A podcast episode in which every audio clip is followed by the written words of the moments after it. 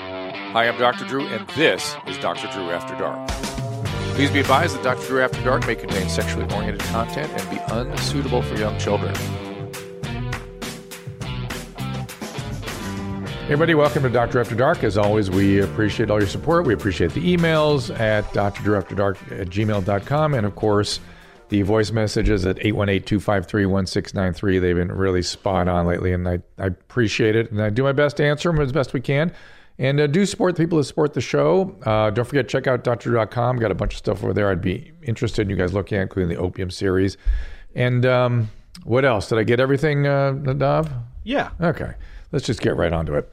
Uh, let's get on with Joe List. Uh, Joe, welcome. Thank you. Thanks for having me. Before the mic's heated up, you're just telling me you live in New York. I do. I'm in Astoria, Queens, New York, and I'm here just for this. Wow. Yeah. Thank you for coming by. A lot of pressure. It is a lot of pressure on me. Yeah, yeah. I, I feel fine. You should be. You should be fine. Um, so, did you grow up out there? I didn't. I grew up in Massachusetts. I'm from Whitman, Massachusetts, which is Whitman. south of Boston, about 40 minutes south of Boston. It's at the birthplace of the chocolate chip cookie, which sounds like a thing that you'd be like, nah, I'm going to Google that. But I swear, you can And Uh, when, find it. Uh, When was it um, invented? I don't have any. Oh, I can see the Google machine it's going. already going. Ah, jeez, this is gonna suck. I've been telling people this for 20 years, so I'm gonna be really bummed. There it is. Look at that. Toll House, 1938. Sue Chef Bridges. Sue Brides? oh, Brides. I said Bridges. In Boy. eight, 1938. That seems like relatively recent. You know what I mean? I- really I, I thought does. you were going to tell me it was like, you know, the 17th century or something. I feel really proud of myself for not throwing a number out there because it would have been like 1684. been off. Yeah, that's what sound more sense to me. I like that there was Nestle's sugar uh, uh, chocolate chip that she put in the first one. Yeah, I feel like they paid to get into that Eh, Wikipedia. It sounds a little bit. Uh, It's- and it's Re- Chef Ruth Graves Wakefield. So Whitfield is sort of where the Cape takes off, sort of thing. Is that No, well, it's funny. In, in Massachusetts, everyone says shore, the North Shore, the South Shore. But I didn't realize this till like two years ago. Whitman is actually like 45 minutes from any beach. They just anything south of Boston, we just call the shore, but it's Yeah. not the shore. It's like it's like a good. I don't know mileage, but I know time. It's like I- it's like a 35 I lived minute there ride. for a while myself, and I, I get confused by that geography. They, you go south, you get into Quincy, right? Uh, Yeah. yeah, and then you're south of that. yeah, so it's like Quin- Weymouth, Quincy, Braintree, Weymouth. Okay, uh, so John Adams' old territory. Yeah, yeah, I'm, I'm down. I'm down there. But like I said, 40 minutes south of Boston, right next to Brockton, the city of champions. Oh yeah. Did you go to school in Massachusetts too, or I, di- I didn't go to college. I went to high school there Hmm. and then jumped right into showbiz. into comedy? Yeah, Interesting. How did that happen?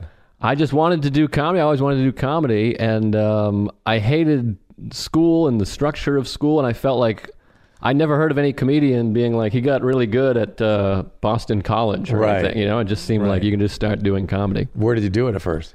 this place called Chops Lounge, which is no longer there. It was a Howard Johnson's hotel right next to Fenway Park.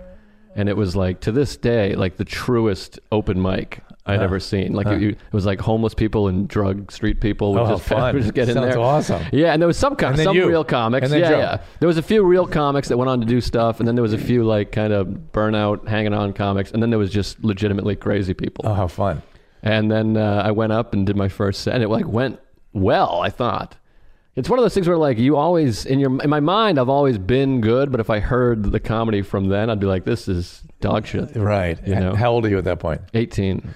And w- your your family still together? Your, your parents? Yeah, parents are still together. They still are in Whitman. Do you, do yeah. you have brothers and sisters? I have one older sister. Yeah. And what was your family like? l- Life like growing up?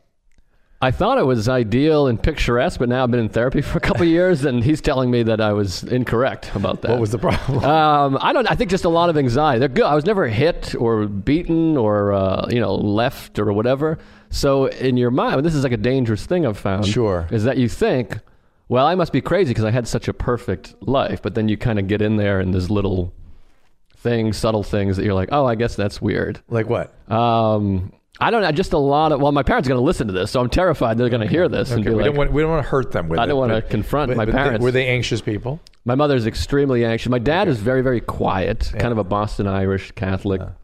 very uh, quiet, not a, not a lot, very quiet. How old is he? I've, I'm closer to you now than I am Nice. my dad. Let me get this right. Your dad's quiet. Yeah, yeah, he's Dad's very quiet. Dad's That's what I'm saying. What I'm trying to say is he doesn't talk a lot. A a lot of the guys that go down as quiet sometimes have PTSD, like they were in Vietnam or they were in Second World War. No, I don't Nothing think like so. that? No, Oh, I mean, okay. I, I think his parents were like that, very similar to that. Learned Tacit- behavior. taciturn. Yeah. Um, but he's 62. He was born in 57. So he'll Is there be, an ethnicity here? Is there a certain culture or anything? Or I think my father's Irish, Irish descent, Irish Catholic, and my mother's side is Campbell, Scottish. Scottish and Irish? Any Irish virus anywhere? Uh, what's the Irish virus? My, Alcoholism. Oh, oh yeah, yeah. I'm recovering. up in- Oh, there's that. um, Okay. yeah, I'm seven years so about six and a half years sober. I mean, yeah. Scottish Irish are pretty good. Boom, boom. Yeah, the yeah. Genetics of alcoholism. Yeah, exactly. So um, yeah, we it's a hard drinking family for sure. That that was definitely a thing of that was my idea of um, Normal. fun is when we're Yeah. drinking and everything else is miserable, and then when we're drinking, it's fun. And, and ha- having alcoholic parents, or are they both alcoholic? I wouldn't say they're alcohol. It's not of my my, not- my yeah. responsibility, but they're heavy drinker. I don't. I, I wouldn't. Well, somebody categorize them has, as somebody alcoholic. has somebody has the gene. Somebody gave you the gene, Right. A- And, so being around people with that gene can be traumatic for a kid. That's all I'm saying. Um, yeah, I suppose I suppose so. But yeah, like I said, I never they never came home drunk and were slurring and throwing me through the bushes or whatever. Right. Um, even though I'm into that. Wouldn't, Uh, they, wouldn't they fight together? Not really. My parents never fought, but that's part of it too. I think there was never. I don't think anything ever got um, resolved or confrontation. Right, right. So a lot of um, Covering Repressed, up, yeah, uh, drinking it up. anger or whatever. And so when did you start drinking? I started drinking when I was 18, which is pretty late. Yeah. I feel like. What's the matter with you? Uh, well, I thought like, I was like, I don't want to be a, a drinker. I, I was afraid. I was. I'm so anxious of everything. I was scared to start drinking. Because Mm, you figured you had the gene. I think. Yeah, I think I was gonna be wild, or it Yeah. felt out of control, or it also seemed like I was like, I gotta focus on whatever. And when did you lose control? Um, I would say pretty quick. I mean, I felt once you kind of have that thing of like, oh, wait a minute, everything's perfect now. I had that is- kind this is of the answer. drinking. This is yes, the answer. exactly, Yeah. exactly. And I was like, I've never felt so good and uh, so smart and so funny. I feel like I belong now. Would you perform drinking? yeah, at first I wouldn't. At first I kind of had tried to have this conviction of like, I don't drink before a show, and that was like that lasted, you know, maybe a year. I don't know. And I was like, I'll have a couple beers, and then it got to like, oh, I'll drink during the show. of course. And so that became part of it. And and when did you get you got did you get hooked on comedy that first sta uh, open mic? Yeah, I knew it was all I wanted to be. It's all How? the, the only thing I ever wanted to do. What did you see? What did what hooked you? I think when I was a kid, like it, sa- it always sounds so like uh, trite or contrived. I don't know what either one of those words mean, but it feels like it fits into this. But people are always like, I saw, you know, Richard Pryor and I Right. knew, but that is how I felt. Like I watched like a Carlin special when I was like eight. My Uncle Dale showed like an HBO special. And I remember just being like, this is amazing. And then trying to do the bits around. And the idea Did of you like memorize them and repeat them to everybody? And Yeah, yeah. Like I remember doing rat shit, fat shit, dirty old twat, like in third grade. what what Can I say that on the podcast? Yes, you can. What okay, is- what great. was that? What- That was a George Carlin um, like poem. It was rat shit, fat shit, dirty old twat, sixty nine assholes tied in a knot. Hooray, lizard shit, fuck. That was like his poem, So- which isn't that great looking back. So what was your third grade teacher's name? Uh, Mrs. Thompson. And what did she think of it? I don't think she heard it. I would just do it kind of quietly I in my see. group or whatever. Um, but I remember the idea of like having something to say seemed interesting to me. Well, You probably got a lot of credit in third, fourth grade with that kind of poem. Yeah, oh, for sure. Yeah, I killed. I mean, I was killing. Um, The third grade schoolyard. it might be the best bit I've ever done, to be honest. Um, but no, I remember it being like thinking, like, and then uh, I was like a young kid during the '80s, late '80s, early '90s kind of boom. It was on A and E, VH1, and I remember watching uh, like VH1 Spotlight before school, and uh, I was just like obsessed with it. It seemed like um, the coolest And, and the whole while thinking, I got to finish high school so I can go do this. Yeah, and looking back, I regret it because I was like, as soon as I finish high school, I'll start doing comedy. But looking back, I could have totally been doing comedy in high school. Hmm. Um, but I always tell people that want to do comedy, just start because no matter when you start, you always regret not starting earlier. Oh, is that right? That's interesting. Yeah, even I started when I was 18. I'm still like, ah, if I started when I was 14, I'd be, you know, You started, wherever. way back- you started in third grade. Why don't you give yourself that That's a credit? good point. I mean, I was a thief, but All um, right. I ditched that. Not I don't- anymore. I'm not expecting eight year olds to come up with new material. No, but I do remember trying to come up with material when I was like really young and being like, I don't know how this would work. Because I thought, my thought was, I'd like to do comedy, but only adults watch comedy. So I don't know how I'm going to come up with material that adults are going to like. Huh. Not suspecting that I could just do Uh-huh. the got me twat, the for my twat thing. friends. Yeah, yeah. so I thought, and I'll just take this guy. No one seems to pay attention to George Carlin. I could steal some of his stuff. Yeah, and no will- one likes him. No one will notice. That's really funny. And and so the alcohol gets going. You're 18. When did it lose control? Uh, it's hard to say. Like, I mean, I was dr- I always knew I was drinking harder than you can sustain. But at that point, when you're 20, 21, 22, everyone's kind of. It feels like everyone's kind of drinking hard. Everyone's doing shots. When you and- had that, oh my God, this is the answer feeling. Did, did you know? "Eh, maybe there's something to that that I'll have to deal with someday. No, I don't know. Not right away, Yeah. but it was definitely for years. There was maybe when I was like 25, but it was probably five or six years where I was like, I, "This is not how you. I can't sustain like this." Especially in comedy, because you're always out at bars, yada yada. And so it was definitely a thing of like, someday I'll have to stop doing this, Okay. but not W- today. And was there a bottom? I think there was like a couple, and then I just kind of hung out down there. Um, one is, uh, and I told this story recently. I I shit in a girl's shoe and on her floor, and urinated on the floor too. Intentionally? no, no, in like a blackout drunk, and it was like a first. Like her shoe was the toilet. yeah, I, I, I believe. I mean, it's hard to tell, but my my belief is that the the toilet. Everybody does the picking up the trash can and peeing in that, or the or the the record, the turntable, Yeah, yeah. the dust cover. Yeah, that's- everyone does that. that's but hack. shitting in the shoe. I want to I want to hand you full credit. I appreciate it. I think I got most of it in there, and then uh, some of it missed because you know it's a small, it's a lady shoe, so it's not. did you did you do your mom's house? I have not. No. They uh, Christina's gonna love this story. Oh, great. You're gonna be her favorite person. All of all right, I time. can't wait. Appreciate it. Put in a good likes- word. I'd like she, to do. She it. likes the brown, and so and and so you you with a shoe, and then what happened? So that was like I definitely remember thinking I had a flight to. How did, how did she do with all that? surprisingly, she was like 23 years old, so she pr- surprisingly took it pretty well. I sent some money and a really long, v- extremely long, heartfelt apology. Did you wake up in the morning and there was a pile of shit in the Yeah, yeah. And I also had fallen through her kitchen, her living room table. no Like, I do- no kind of- dog to blame or anything? No, I thought uh, that might be a Could you, dog, but could you go out and find a dog and like let it in? No, God well, damn it! no dog would behave that way. That was that was the problem. So uh, I remember I had a flight to Seattle, Washington, and I was going there for a month. Oh. And then my flight was in like 40 minutes. Oh. So I missed the flight, and I remember like I missed the flight. I shit in the house, and um, I remember thinking like I should kill myself. And then uh, I ended up drinking that night because I was like, well, I'm not gonna just quit forever. So I'm, I'm gonna drink again at some point. So I kept drinking that night, but that was definitely a low. Some people when they get into those those moments, the alcohol saves them. Um, yeah, I suppose so. Yeah. Um, I guess maybe that maybe it did for me. I remember, I'll um, have some beers. Ferguson, Craig Ferguson, told me he he had a whole plan to uh, jump off the Tower Bridge, and uh, he was on his. He'd done something like that where he'd peed all over the place and the, the usual alcoholic Right. maneuver, and um, he was on his way to. He was going to do a very dramatic suicide.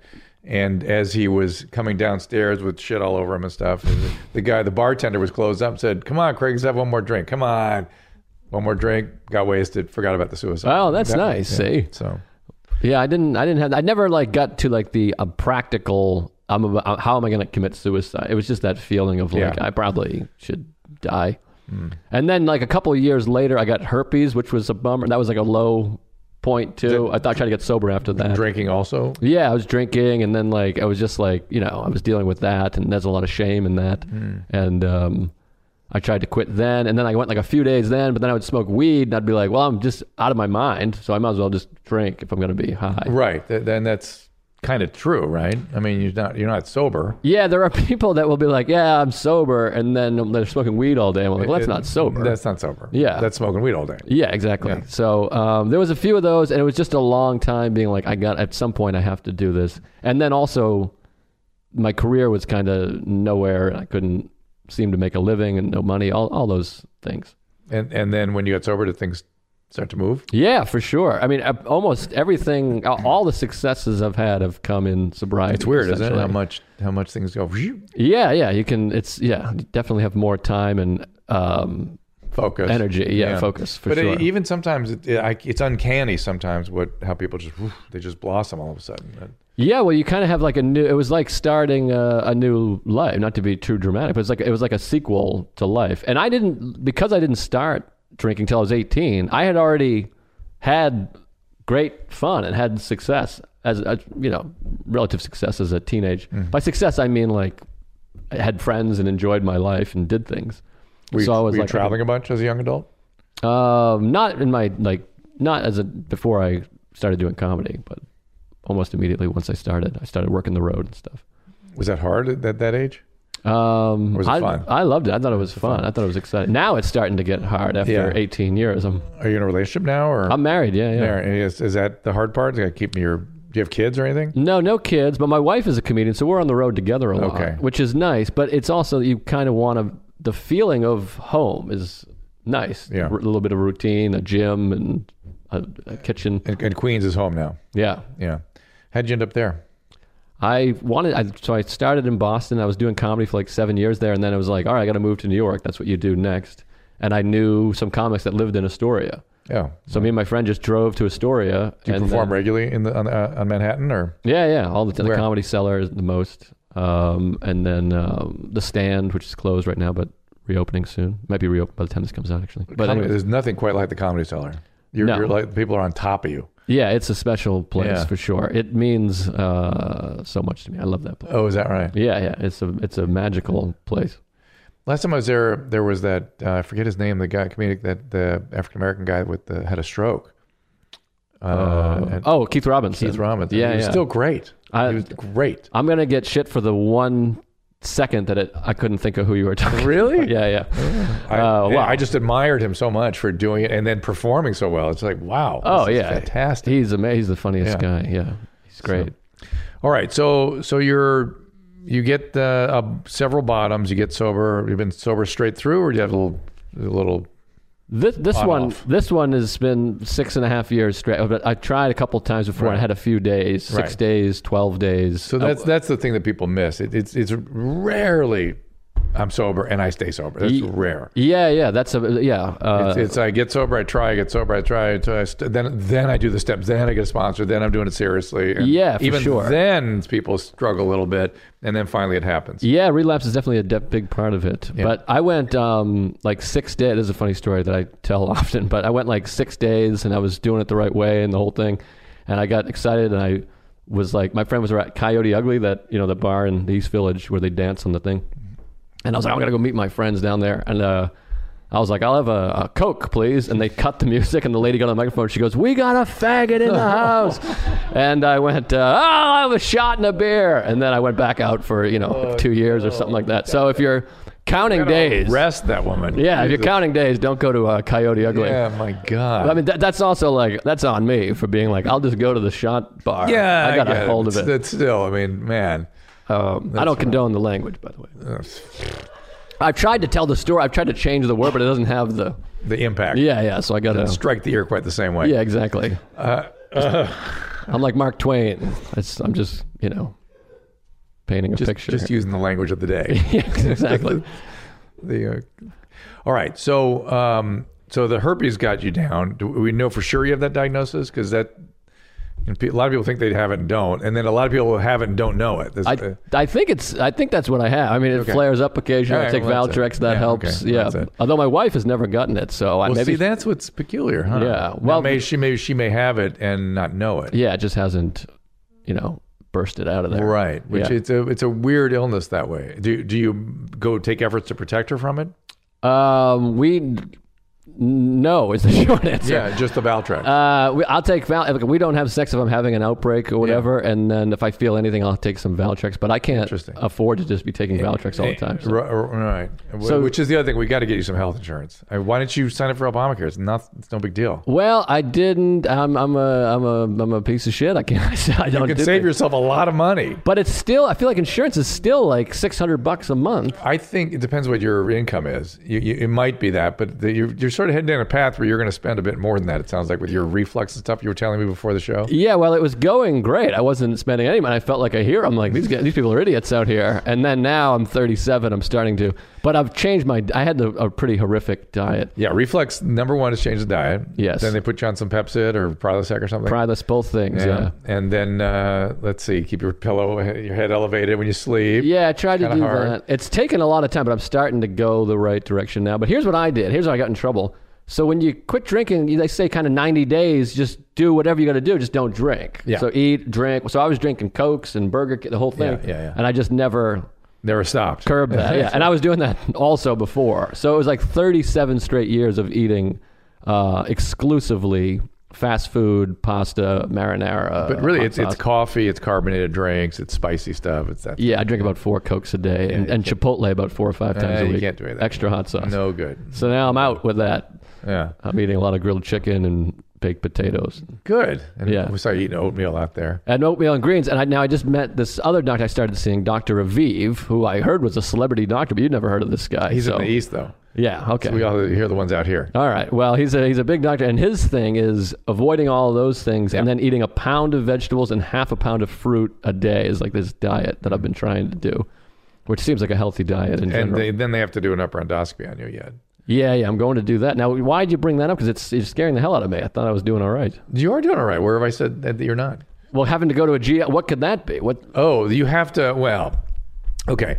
Uh, you've you've you've been working on the reflux, but the question is: a is there something causing the reflux? Is there a stricture in the esophagus? Do you have achalasia? Or something? There's all kinds of peculiar little things you can get. And then there's something.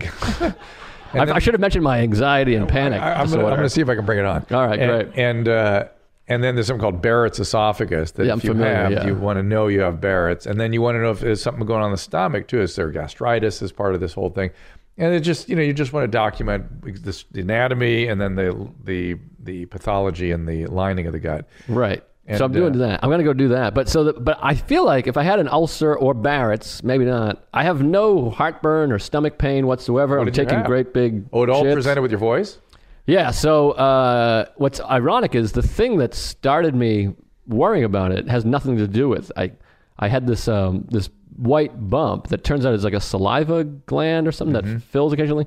So I thought that was cancer. So I went there and he's like, "Oh, you have reflux." But it's it was all very postnasal drip. Yeah, yeah. And then like you might have had some of that super- too. Both get on your cords and stuff. yeah, so it's super itchy and all like dry and like um, mo- mostly like a post nasally drip thing. And then I started having breathing issues. Hmm. But just recently, I got diagnosed by Dr. Aviv with uh, paradoxical vocal cord movement, Hmm. which is brought on by anxiety, which I have a plethora of, and Did he reflux. put a, a thing down and look at the paradoxical movement? yeah, I've done three of those in like Those are ten fun. days. So it's like a metal for you guys. It's a metal rod that they stick in the back of your throat. and, and through your nose, so it's like having Oh, you had the flex one through your nose. Yeah, yeah. Ah, I've okay. done three of those. So it's kind of like when you have water in your nose, but instead of water, it's a camera. tube. Yeah, yeah. So, but he showed me the video and he's like, you can see your vocal cords are just closed when they're supposed to be open, which causes more anxiety, which causes more reflux, which causes more.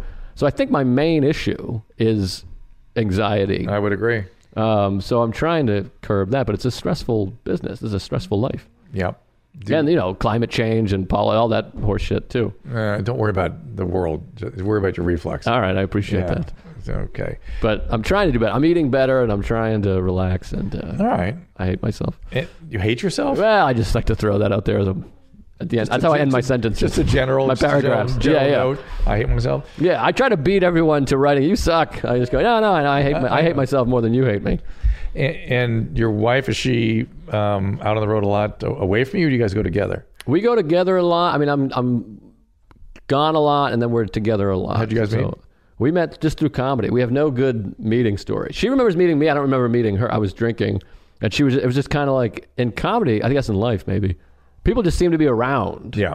You're like that guy was just always around. She's a woman. I said that guy, but my wife's a woman. You. She said that about you. Yeah, yeah. She said, yeah, I was just a guy that was around and nice, and you know, same with her.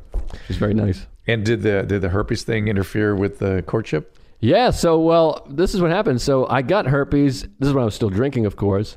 And there was like a big uh, we made like a fake award show for comics in New York years ago and I won an award for shitting in a girl's shoe.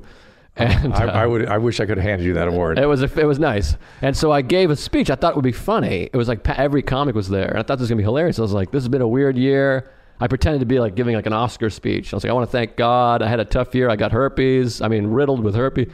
And I thought I'd get like a laugh, but nobody laughed. Everyone just kind of stared at me. And then I came off stage, and my wife was like, "I think it's great that you talked about that. I think people should be open." And I was like, "Oh, I read you. You got herpes." I thought she had herpes. That's why she was saying that. And it turns out she's just a nice person who was trying to make me feel better. And so I was like, "I'll pursue her because she has herpes." And I also thought she was attractive and liked her, and we were friends. And but she was um, nervous about getting into a relationship for a while. I was very persistent. But it turns out she was nervous because A, I had herpes, and B, I had just sh- recently shit in a woman's shoe, which is not a Both, big both. turn on. Yeah. yeah. Yeah, a little bit of a it's just kind of like let's see how this plays out. And she was already sober. She's 10 years sober. Oh, so wow. she, she was out in front of me on that one. So Oh, that's nice. But she, you know, realized, you know, I'll, I'll give him a shot. He's a nice guy. So, And, and you were not sober yet. no, I, we dated for about a year and a half when I was still drinking. Did sh- her? Did she motivate you to get sober? she didn't put any pressure or bring it up at all, but she was sober. And I had a lot of friends, because I'm a comic, I had a lot of friends that were sober. So it was easy to see that, like, these people seem to be managing their lives better than I am. Interesting. So that was not, and I, I even I remember the like the day before I finally quit, I had like a list of people. I'm like, these are all people that are sober that I could hang out with, and she was, you know, one of them because she was Did my you? Were girlfriend. you afraid the party was going to be over and you weren't going to be funny and all kind of? Yeah, I told stuff. I had a story. I was talking to a friend of mine when it happened. I was like, "But what? ab- What happens when I go to Ireland?" And he was like, "When are you going to Ireland?" And I was like, "Oh, I don't, I don't know." He's like, "What?" He's like, "Why don't you worry about Ireland when you have a ticket to Ireland?" And then since, by the way, I've been to Ireland four times. Oh, and, wow, that's interesting. and not drank at all. But you start going, "What? If, what, what about when I turn 30? What about my?" Now you said the herpes was sort of your bottom, but you keep drink, drinking quite a while after that, and you got a relationship going. So Yeah. you got over that pretty quick. Yeah, but I still felt uh, shame every time I had that outbreak or whatever. And you decided to be open about it. How was how did was that the moment you were open about it? I was open about it pretty quick after because I was pretty good at I'm this is I'm good at accepting things once I have a diagnosis. Once someone if Mm-hmm. I, someone was I'm like- surprised there's still so much stigma around uh, herpes. I think so too. I mean, it's, It's, like a little. It's a skin rash. yeah, yeah, exactly. I, I I had sex with my wife was the third, but two women before I started dating my wife when I had herpes, and one of them we were in bed, we were fooling around, making out, and I was like, I got to tell you, I have herpes, and she was like, Oh, gross, that's terrible. You fucking this whole thing, and I was like, Well, you're one step away from having. Like you're me not being considerate away from getting it. Right. What you're doing is how you get it. So you shouldn't be Right. that judgmental. And uh, the other, so we ended up not having sex, obviously. And then the other one, she was great. I was like, I have herpes, and she said, Well, it's that's not ideal. and then we found, so that was nice. And you proceeded, or you- yeah, yeah, we proceeded with a condom, of course. And my wife and I had sex with a condom for like three years, and then eventually I was like, Listen, we're married. I would really prefer And to then she still didn't get it. not have sex. with- Seemingly. yeah, she doesn't have it, or if she had, like I said, it might be so dormant, mild or or whatever. whatever, yeah. yeah, and she's a healthy person, so maybe it's And it, it is. It can be very mild in some people. They don't even, you know. Yeah, occasionally she'll be like, "Oh, my vagina's itchy," and I'm like, "Oh, maybe that's herpes or Yeah, you could know, be. whatever." I just wanted to let you know my wife has an itchy vagina occasionally. Well, thank you for sharing that. I think that's important for Uh, people to know. Here's a here's a email to this same question. It seems like. Uh, thank you for doing this podcast. I'll get straight to it. I recently learned I've contracted HSV one from a one night stand. I absolutely devastated. I really have a hard time dealing. I'm single, thirty. Since I found out, I find myself avoiding any connection with a female due to shame. I would greatly appreciate all your advice, both on how to move forward with potential relationships. that's how old I was. Well, I was 28, but So, advice. What do you tell them? I pe- I get these messages a lot, and uh, I always respond because I I know the feeling, but it sucks. But I think first of all, the key to everything in life is acceptance. Um, I'm working on that. Obviously, I have a lot of anxiety and, and honesty. Yeah. Yeah. So once you have it, you can't not have it. So you- it, it, the, the sooner you start going, all right, I have this thing. But with if you can take if you take Valtrex every day, um, I don't know that you would almost never have a outbreak because I Right. don't it, take it reduces transmissibility by like ninety six percent. yeah, and uh, I've been having sex with my wife for years. Not that I say go out there and have unprotected sex, but it's been fine. I get it occasionally. With Valtrex is a pretty amazing drug. Like as soon as I feel anything, I can feel like a itch or like a oh, I can tell, and I take it, and it's just Gone. gone. Um, and uh, yeah, it happens. And like I think like 25% of society has it. And once you Yeah. have it, you can't get it. So you don't have to worry about getting herpes Well, again. there That's you another go. nice thing. There you go. Yeah, that that's the part. It's so common, and yet there's it's so stigmatized. Yeah. it's very strange. Uh, love the show. Thank you uh, to YMH. I've introduced uh, the podcast. Um, I've struggled with depression, anxiety for years. I always put on my own physical and mental health on the back burner. From listening to these podcasts, this the stress know that where we stress the benefits of therapy i've decided to go full throttle i feel overwhelming looking online at all the different types of therapy also i don't necessarily understand the t- difference between therapists psychologists counselors i'm a 27 year old female no neuropathy issues i don't know why she's saying that Where should I? Oh, that's, that's a YMH reference. Neuropathy? Yeah, that's the four strokes guy. Uh, he smokes so Oh. much meth. He's like, no, I, neuropathy. I is- see. Okay. Common four stroke. Where should I start? I'm trying to find a good fit. Can we try? Mm. Keep your anus high and tight. No prolapse. Yeah. Uh, we have interesting people that I, I appreciate Yeah, that. it's nice. Um, so, uh, sort of one way to approach this, it depends what kind of resource you have, but the first thing sometimes to do is to see a psychiatrist and get a complete evaluation to get a proper diagnosis and then get a referral from that psychiatrist for the type of therapist you need. It's probably the best way to do these things because you're saying I've struggled with anxiety and depression, but you know what kind and what you know what the context is and you know what kinds of treatments are likely to work so you know somebody with an md after the name who is a board certified psychiatrist you go you get diagnosed and then you say now i want to do some psychotherapy whom would be good for this kind of uh, problem that i have i think that's the best way to do it Mm. let's take a voice message Good morning, Dr. Julia. The backside of my scrotum has this tingling sensation that only kind of occurs when I'm nervous or uncomfortable, lasts for a split second and then goes away. It's not uncomfortable or painful, it's just tingly. Is that something I should be concerned about? no God, this show is made for me. I got to start listening we and ask, calling ask in. you more I'm stuff one of what do you these got guys. what do you want I think that guy should read. Uh, d- d- now, is this book shitty or is, I think it's the most mind blowing book I've ever read? Healing Back Pain. You know that book? oh by uh, dr uh, Santo, I think. or- uh, something like that yeah Sarno. I, sarno i completely agree with that book yeah, it's completely. it's incredible, and I- it's a lot of that pins and needles comes from anxiety and suppressed anger and all Correct. that shit. And Correct. It's really blowing my mind. Yeah. It's everything that my therapist has been saying, but then you hear like a second source, and you're like, all right, No, he's it's a great book, and uh, it, it's not 100% accurate because there are some people that have tumors in the spine and things like that. o- Other sort of rest- extreme things where you've got to do stuff medically. Not me, But- though, right? But the, not you. Thank but you. the majority ever. But the majority of people that end up taking opiates should not have taken opiates. Mm-hmm. Right. And, the bo- and in my experience, majority of people that get back operations should not have gotten back operations. right, So that's my experience. yeah, they should have taken whatever Paxil or whatever the hell. The thing. Or or just taking some long bike rides and get some therapy and you know. d- Yes, All right. How about this tweet that I came upon uh, in my meandering through Twitter? This is from T Lamb. What? Uh, I'm convinced, this is a woman, I'm convinced guys poop on their balls when they go to the bathroom. And uh, she trigs, she, she uh, tags me and Christina and Tom. Let's get on, the sa- on this case. So why don't males, if they particularly if they have the effects of full effect of gravity, it's like so you know some of these old men at the gym that have nuts that go down a good eight, ten inches. yeah, I got a lengthy ball myself. Oh, you do? Okay. Yeah, yeah. You ever shit on them? No, I, I suspect what this lady is thinking is because I've noticed this myself. My ball bag smells like shit, but it's not because there's shit on it. It's just because it's a sweaty area and So it's compressed. You're so when she's been in the vicinity, she's noticed that some she thinks somebody probably shit on those balls. I think I suspect that Hmm. this guy's not wiping his ass properly or not showering his testicles properly, and then when she goes down there, she's well, smelling let's let's poo. let's explore a little further. Do you ever hit uh, water? with my ball bag. Yeah. No, no, but I think when I'm in the toilet, I'm usually cold or something. You I could think- though, right? Y- Yeah, yeah, it's a long, it's a long bag. Right. And I'm worried because I've heard it lowers as you get older. I'm only 37. Oh yeah, it's going down. Oh boy. Yeah, we're gonna have to deal with this. All right. But um, we need this woman on. We need. She needs to send us a video. Her name is at What do you want the video to be? at the. We need to know who she is at the Matisla, Matislava, the Matislava. We just need to know who you are because uh, that this mind needs to be made sure it stays, gets put to good use and doesn't go to bad. Yeah, Drew. Now you sent this to me, Yeah. and you said this is my new favorite thing. We have to talk about this on the show. Yes. What about this specifically? Did you like? I like- just thought it was just so thoughtful. First of all, that some some woman is thinking about me and Tom and Christina and shit and balls. To me, that was just an extraordinary thing. And I thought I, I did think this brain could go be used for evil or good. And we need to make sure it gets used for good. Yeah, this. I, I think she's incorrect. No?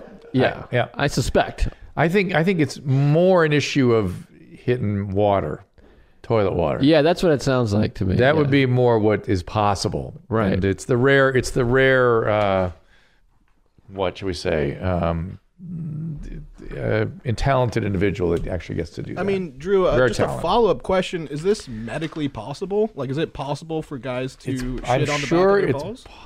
possible. I mean, look when when Joe was shitting in that shoe, it's- anything could happen. Yeah, that was. I mean, th- this was Armageddon, right? I mean, he, if he was swinging a little bit at the same time, he Oh, to- definitely would have shit on his I'm ball. sure I was swinging. I doubt I was Yeah, in like a, yeah. f- a perfect Right. still position. Right. You were falling. And you were- Yeah, it would have been a false start penalty if I was on the. Joe is the perfect, perfect guest for us to bring this tweet up. You see how that works? I appreciate that.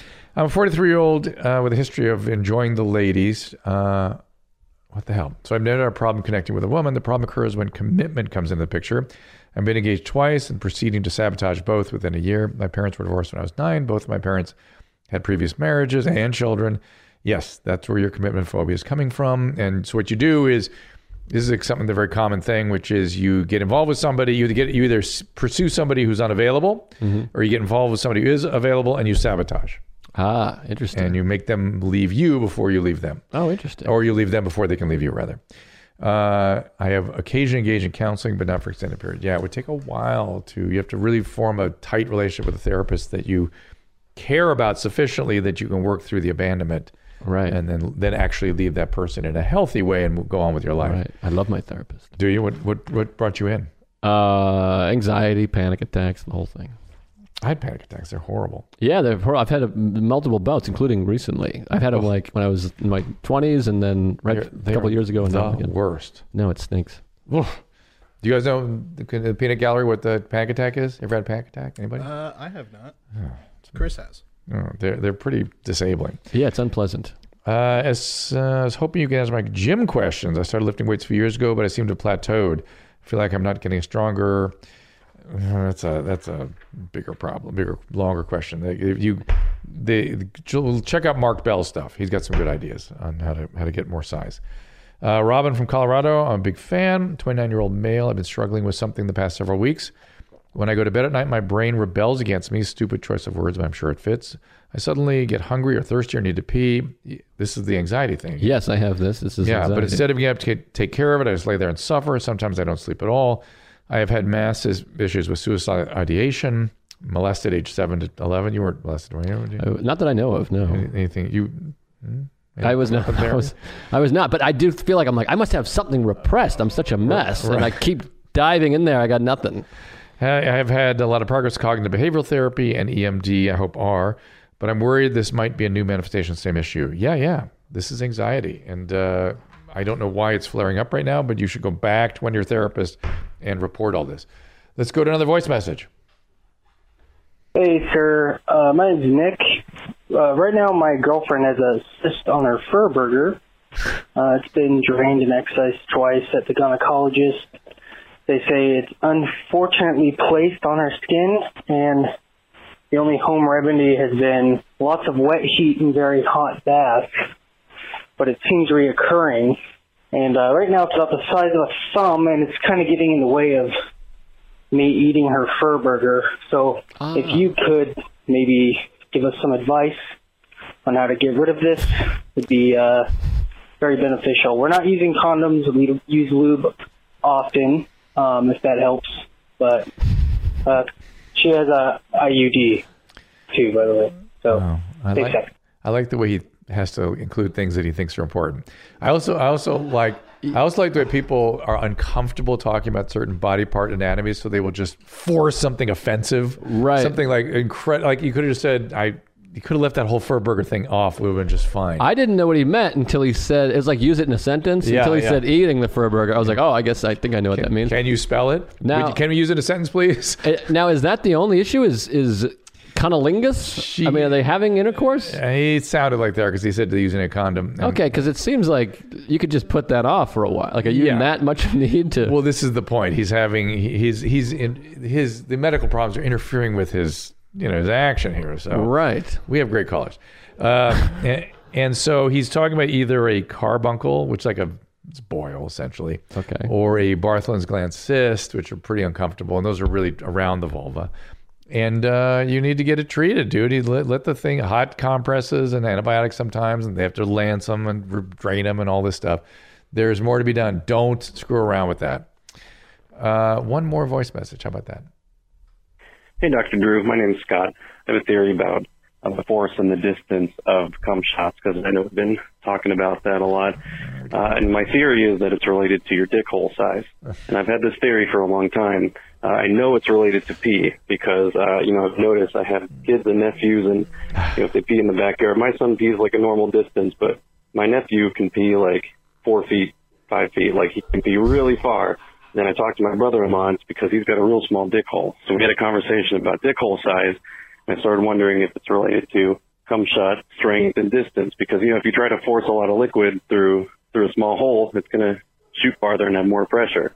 So you know, I know this is very scientific. So I was just calling to see you know how many papers have been published on this and you know, what your take is on that. Uh, Hey, thanks. Joe. Bye. What you have about that? Wow. I, first of all, I've never heard pee hole size mentioned ever Not so many times. in my life. I mean, I've never. It's never occurred to me. Yeah. And also to compare, like he's like he has a big or small pee hole. yeah. To look at a child's penis is interesting. I, I'm using the word interesting. Uh, to look at the size, to make note of the size, is very bizarre. To Yes, me. it's bizarre. And uh, I, I, I'm almost ready to report to Child Protective Services, but I shall not. Um, uh, I know of no anything, any of data that suggests that's the issue. Uh, in fact, you might argue that a bigger bore, you know, if, if you're trying to get a lot of fluid out of a hose, Uh-huh. I mean, a large volume of fluid, Sure. you're going to have a larger bore Yeah. too, Yeah. Right now, the distance you have some. There's something to it on the distance, but that's again with a force coming behind a narrowing, Right. right? And the size of the the urethra is pretty much the same all the way down. So I would say it has n- not, if if anything, not with small, and it's not something I really think about. And isn't that prostate related? The, urine stream. That and then the seminal vesicles. People get this all screwed up. Prostate produces the semen fluid, right? Mm-hmm. Your testes are building the sperm that leak into the semen fluid. They sort of put them together in the seminal vesicles. There's a there's a thing behind your prostate that is sort of a storehouse Ah. where things accumulate and then come out. And I imagine if you have large volume of storehouse, you can produce a large volume of semen. Then Right. that's all. Aren't you aren't you glad you made a special trip out I here for this? appreciate it. Yeah, I love semen. Do you have Do you have other uh, medical questions? I feel like you are like have lots of things you want to ask. I mean, I have so many. I, I, ahead. have, I have them all the time. But Go ahead. Uh, so this this gland on my mouth, like on the roof of my mouth, Yes. Uh-huh. there's like a ton of dots, like spots. They're like tiny, tiny pimples. I suppose that's normal. it's not normal. It's reflux. That on the roof of my mouth, though. Uh, that it's has some to do with it's some irritation, I think. Yeah. That's what it feels like. And then one every once in a while, randomly, will fill up. I have a bunch of photos of it. It looks like a pimple, and then it will go down. But it's, I assume it's a duct filling with saliva. That's what an ENT told. me. yeah. Yeah. So that's but that's related to the reflux. I suspect the irritate the amount what the most that it's so visible that more related to irritation up there. Yeah. All right. I suspect. And I'm, it's it's not crazy for the silent reflux to last several months, from what I've read. I mean after you start treatment Um, or to be cuz it can be all the time silent reflux, right? Yeah, yeah. I guess it's after I start treatment, but it's been like three months. Now I'm starting to feel better. Better. with the diet and everything. Yeah, but and it's you- taken time. Yeah, th- I think the anxiety is making things worse, and the vocal cord spasms they telling you about is worse, and, and then um, it takes a while for this stuff to settle. You may you may have some some people have sort of retropulsion. The, the, the esophagus pushes in the wrong direction, Oh Jesus! and that sort of it's just it's something that some people just have. Oh, God. So maybe it's not big, no big deal. I mean, do you ever stuff come in your mouth in the morning or anything? Not really. A little bit. Like I have like a weird taste or whatever, but it's mostly the post nasal drip. And then when I'm swallowing, I have that cobblestone throat. They've shown when they do the scope, it's all cobblestony, and then food gets stuck in there, like especially oatmeal or rice, and I have to kind of go like whoop, and get it back up and Oh, that's lovely. down. It's a bummer. Your yeah, it wife uh, affects. must- so, so sexy. Your Oh. wife must love this. She hates me. I mean, it's a whole situation over there. But Uh-oh. uh, but then I'm obsessive too, so I obsess over it, and that makes more anxiety. And then it- anxiety. Yeah, anxiety, obsessive compulsive disorder overlap a lot. Yeah, I have both of those. I do, I do things. too. Maybe, Yeah. maybe not as bad as you. It's very but, frustrating. But it can be an asset too, right? I mean, it also makes you very conscientious and very thorough and very on top of things. And That's true. I'm always very early, and I Yeah. think I'm a thoughtful guy. But I'm, and my therapist now tells me he's like, you should get um, Xanax for if you're having a pan atta- panic attack, and maybe get on a Zoloft or something. But I'm so afraid to get back on because I used to be on Paxil, and then I have this feeling that I'm regressing in life, in in my Did mental Paxil health. bother you with side effects or anything? No, well, I could. It took a lot to come. to- Going back to the last yeah, I was caller. going to say that's that's the main thing with these medicine. It, it will decrease your libo, libido. It can affect any phase of your sexual response. right. But I just don't want to be a stat that's on these medications. And he was like, "Well, you just just take it for a little while because you're going through a traumatic phase." And he's like, "It doesn't undo everything you've come emotionally with Right. therapy and stuff, Right. But it feels like this failure." And then he says, get "You're that. hypocritical." Blah, But I blah, get blah. that. I get that. And and what is the traumatic phase you're going through? Well, this that's- The esophagus It thing? sounds silly, but it's reflux. But I got it's. I'm quitting every food I ever liked. So I'm I'm completely changing my diet, which is a dramatic change. Yeah. And then I get this. f- Now that I'm seeing a doctor, I have a proper diagnosis, and I feel like I'm getting a little bit better. I'm settling down. But for a while, I was just losing my mind because when you don't have a proper What did you? What were the symptoms you were having? well, it was Other than the white spots on the roof of your mouth. the white spots, the reflux in my throat, it was hard to swallow. And then the breathing thing was the main thing that was the scariest. But this is an interesting thing about the American medical system. He was like, You have paradoxical vocal, it's closing. And I go, Well, what, do- what do I do? And he goes, There's a speech and breathing therapist in this office. She's the best. He's like, One session with her, you'll be much better. Two at the most, you'll be, it's nothing. You'll be completely. So I go, Great, bring her in. He's like, no, you got to make an appointment. So I go to make an appointment, and like she's not available. Booked for she's six three weeks months. Uh-huh. out. so it's like six weeks of having this thing. So uh, can you help me with my paradoxical vocal? oh, you cord haven't over? gone yet? No, it's June eighteenth. I go. Oh, I don't know what the exercises are, but I know they can correct all this stuff pretty easily. Well, I think it's bre- some kind of belly breathing and Yeah, all this yeah. Hmm. stuff. And I feel like I've, all, I've been breathing wrong my whole life because I get excited and I talk and I never breathe out of my diaphragm. This or will help whatever. you for comedy. I think it will. I think it'll help everything. So Do you guys want to have kids? No, I don't think so. I'm she's older. She's 41 and we're trying to make it in comedy. So, and uh, currently I'm doing I'm working a little more, doing making a little more money. So, one of us is going to have to sacrifice. Right. So, it would Right. be her like it would be like, "All right, well, you're out of And she doesn't want to do that. comedy now." No. Um, so and uh, it's also finance it's it's the anxiety is so much to the financial anxiety. I, I I hang out with kids. I was just hanging out with my nephew and niece all weekend. They get near the water, I freak out. They're on the swing set. I'm losing my mind. It's brutal. I don't know how you do it. Do you? Well, yeah, I was that way with my kids. I was bad. yeah, and then you, then they grow up to be like me, and then they're a mess, and I feel like an asshole Right. because I got a bunch of nervous idiots running around afraid of reflux. I- And when you we were talking about your family of origin, do you, do you think that that some of this is just genetic?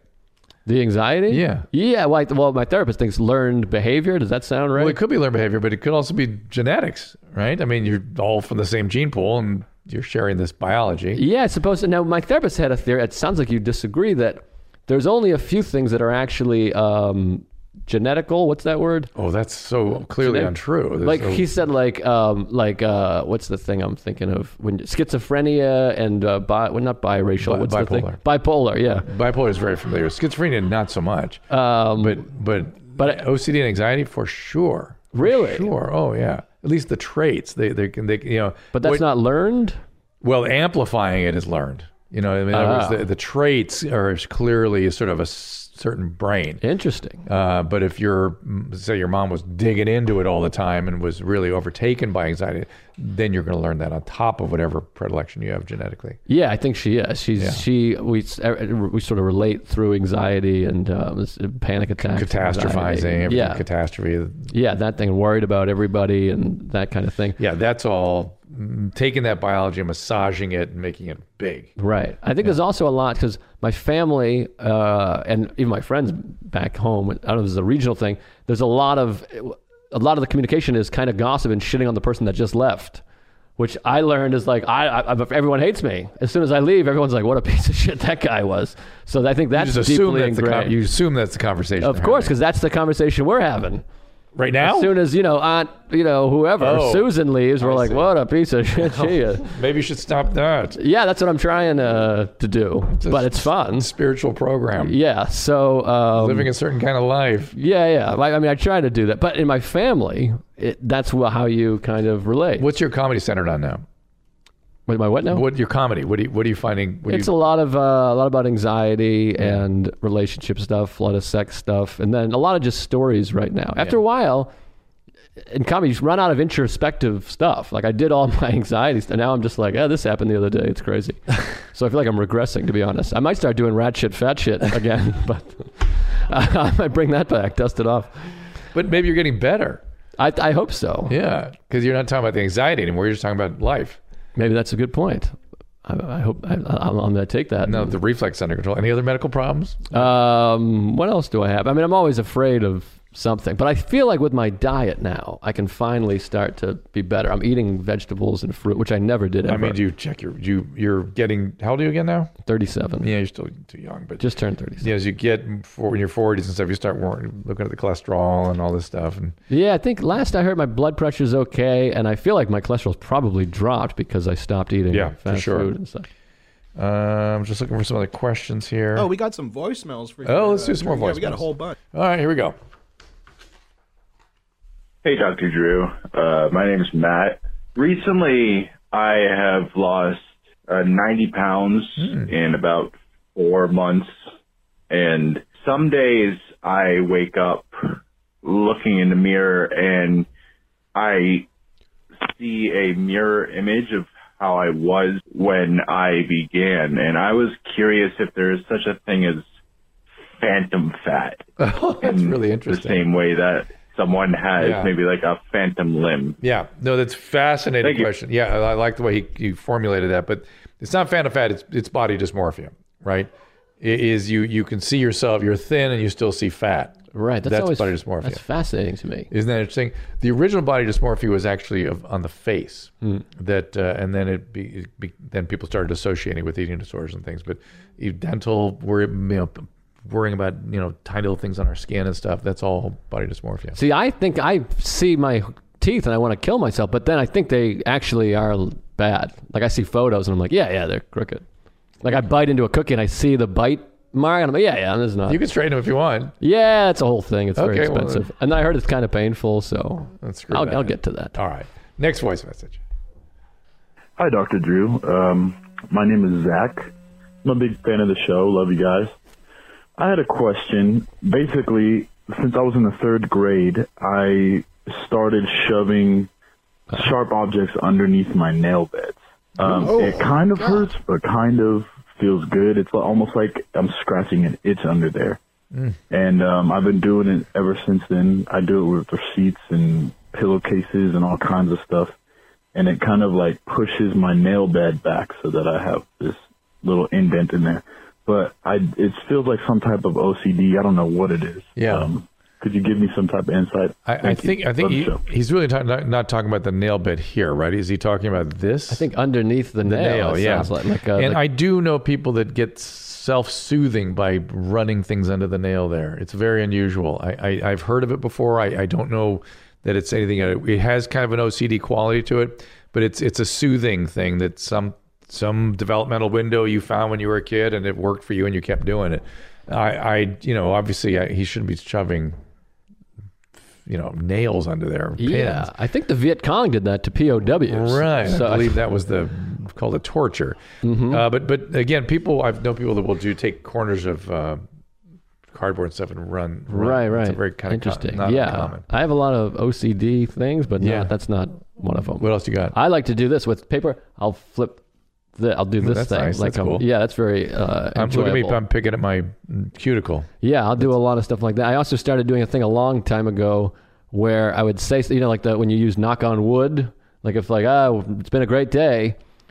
For some reason, I was driving once and I like knocked on my head because it's an old bit, like knock on wood, and then I would be like, oh, wood, like an erection, woody. When you're a kid, so I would do that, and then I would knock on the dashboard just to. So now I still do All three. I tap all three in the car quite a bit. and, and what are you fearful will happen if you don't? uh, that whatever I was just talking about will happen. Will happen, and you can't get that thought out of your head. No, I can't do. I have a lot of stuff like that. Rit- rituals. Yeah, or like I'm still walking and I'll see like a, a crack and I'm like I got to step right on that crack or that piece of whatever. It's spot. so. Um, I got some of that stuff too, and it's so unpleasant. Yeah, it's, It it just- stinks. Yeah. I'm But- a I'm a head case. It's terrible, and then it all builds into uh, you know panic attack or But something. can you use it for your, your comedy. Yeah, it's not bad. Uh, next one.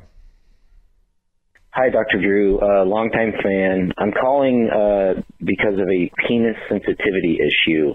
Um, I think I might be addicted to masturbation. I masturbate anytime between two and five times a day, and I'm noticing the sensitivity of my penis varies. A lot of the time, it feels almost numb, and I'm wondering what's causing that. Am I just using it too much? Yes. Um, Yes, you anytime are. I have any kind of sexual encounter with my wife, it's it's perfectly fine, and there's the sensitivity is there, and it feels great. But uh, when I when I masturbate, there's you know different varying uh, sensations, and, and there's almost a numb feeling. What could be causing that? Am I just using my penis too much? yes. Uh, you know, thanks, big fan. Hope to hear back about this. Okay. Masturbate less, and I, it will go away. yeah, that seems like an excessive amount of The, masturbation. the only other thing that can do that is um, actually sitting on bike seats for prolonged periods of time. I've heard that. Has a pudendal nerve that heads out towards the penis, and you can kind of crush it and cause a little numbness and weird feelings. Um, that's the only thing I know. Uh, uh, but you're, the, but with the activity you're maintaining, uh, plenty of reason to have peculiar and uh, shifting sensitivities. Knock it down to. I know it's a radical idea. You're also having sex with your wife. Remember? I know that's what's weird. Yeah. He's, he is getting laid. Yes. I just assume he never had sex. All right, let's knock it down to once a day. How about that? Let's see what happens. And I can I recommend this. Bring some of your sexual fantasies in with your wife, so you can you can uh, manifest not manifest, but uh, parlay them. I'm not Yes. good with words. Get them in Parlay. there. Parlay. yeah, get them in there. Get parlayed. A- And Um, if you cannot knock it down, then you may need to get treatment for sex addiction. Or I'm I'm assuming porn is your biggest problem. That's usually where that is coming from, literally.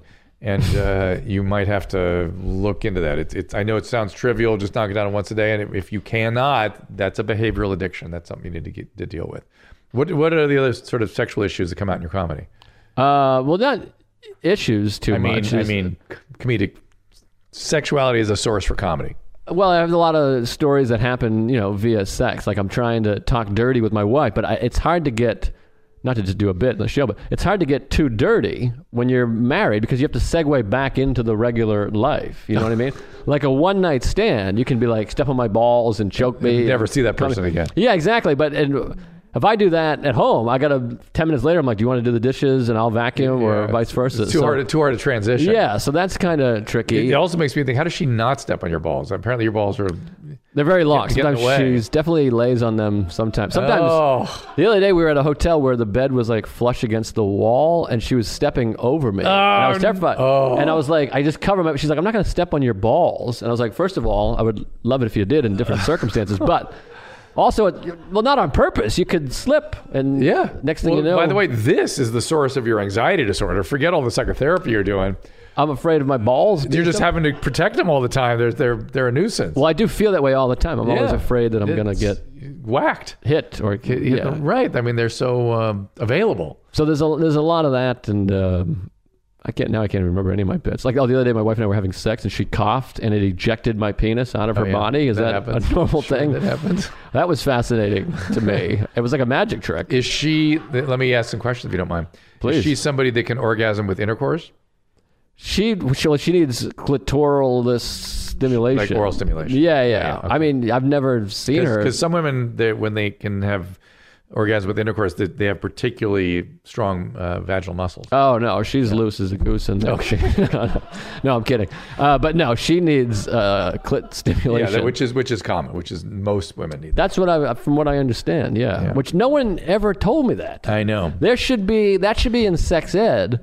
Is because for years I was having sex and just Leaving having them- sex as long leaving as I them be, could. yeah. And it was like no one ever was like, hey. And I think women a lot of times are embarrassed to start masturbating right and then eh. if they're with. and not only that there there's certain percentage of women that have orgasms very easily with intercourse and the other the rest of them feel flawed or something Right. It's against that like what's why can't i do that it's like that's it's different biology It's Right, just right. different.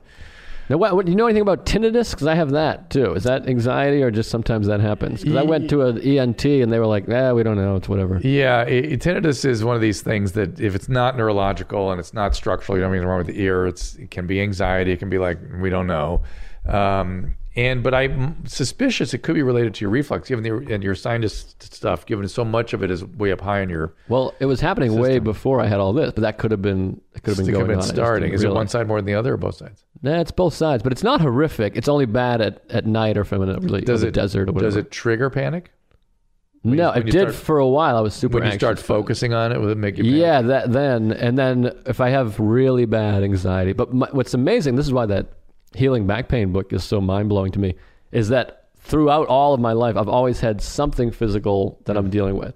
I had pins and needles in my arms for a long time. I've had chest pains many different times. For a while, I'd break out in hives. I took like a antihistamine like every three days for like six months because I'd get all hivey. Hmm.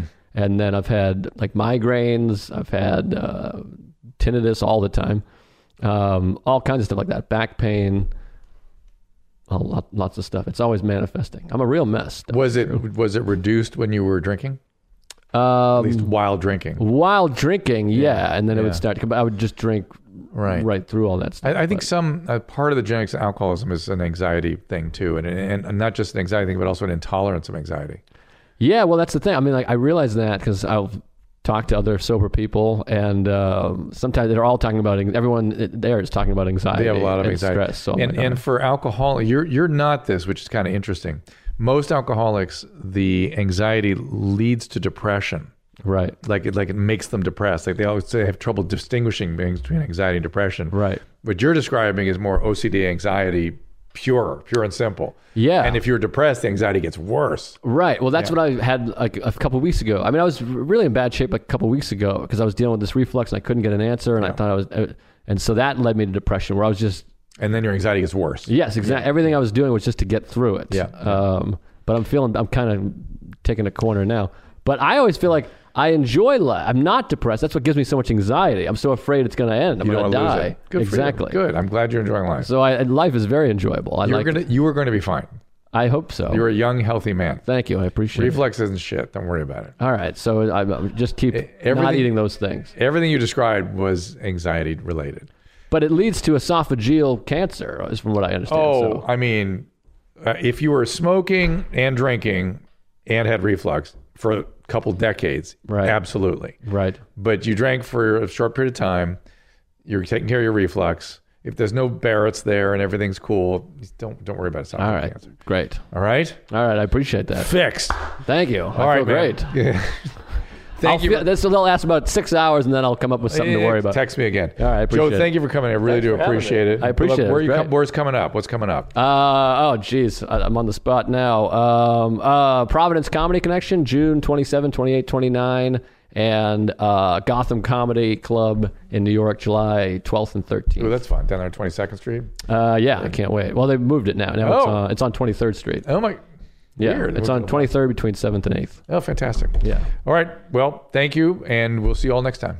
All conversations and information exchanged during participation of the Dr. Drew After Dark podcast or interaction on the drdrew.com website is intended for educational and entertainment purposes only. Do not confuse this with treatment or physician medical advice or direction per se. You must always follow your medical professional's advice and direction. Nothing on these podcasts or posted on this site supplements or supersedes the relationship and direction of your medical caretakers. Please understand, I am not playing the role of physician in this environment per se. I'm educating. I am a licensed physician with specialty boards in American Board of Internal Medicine and American Board of Addiction Medicine.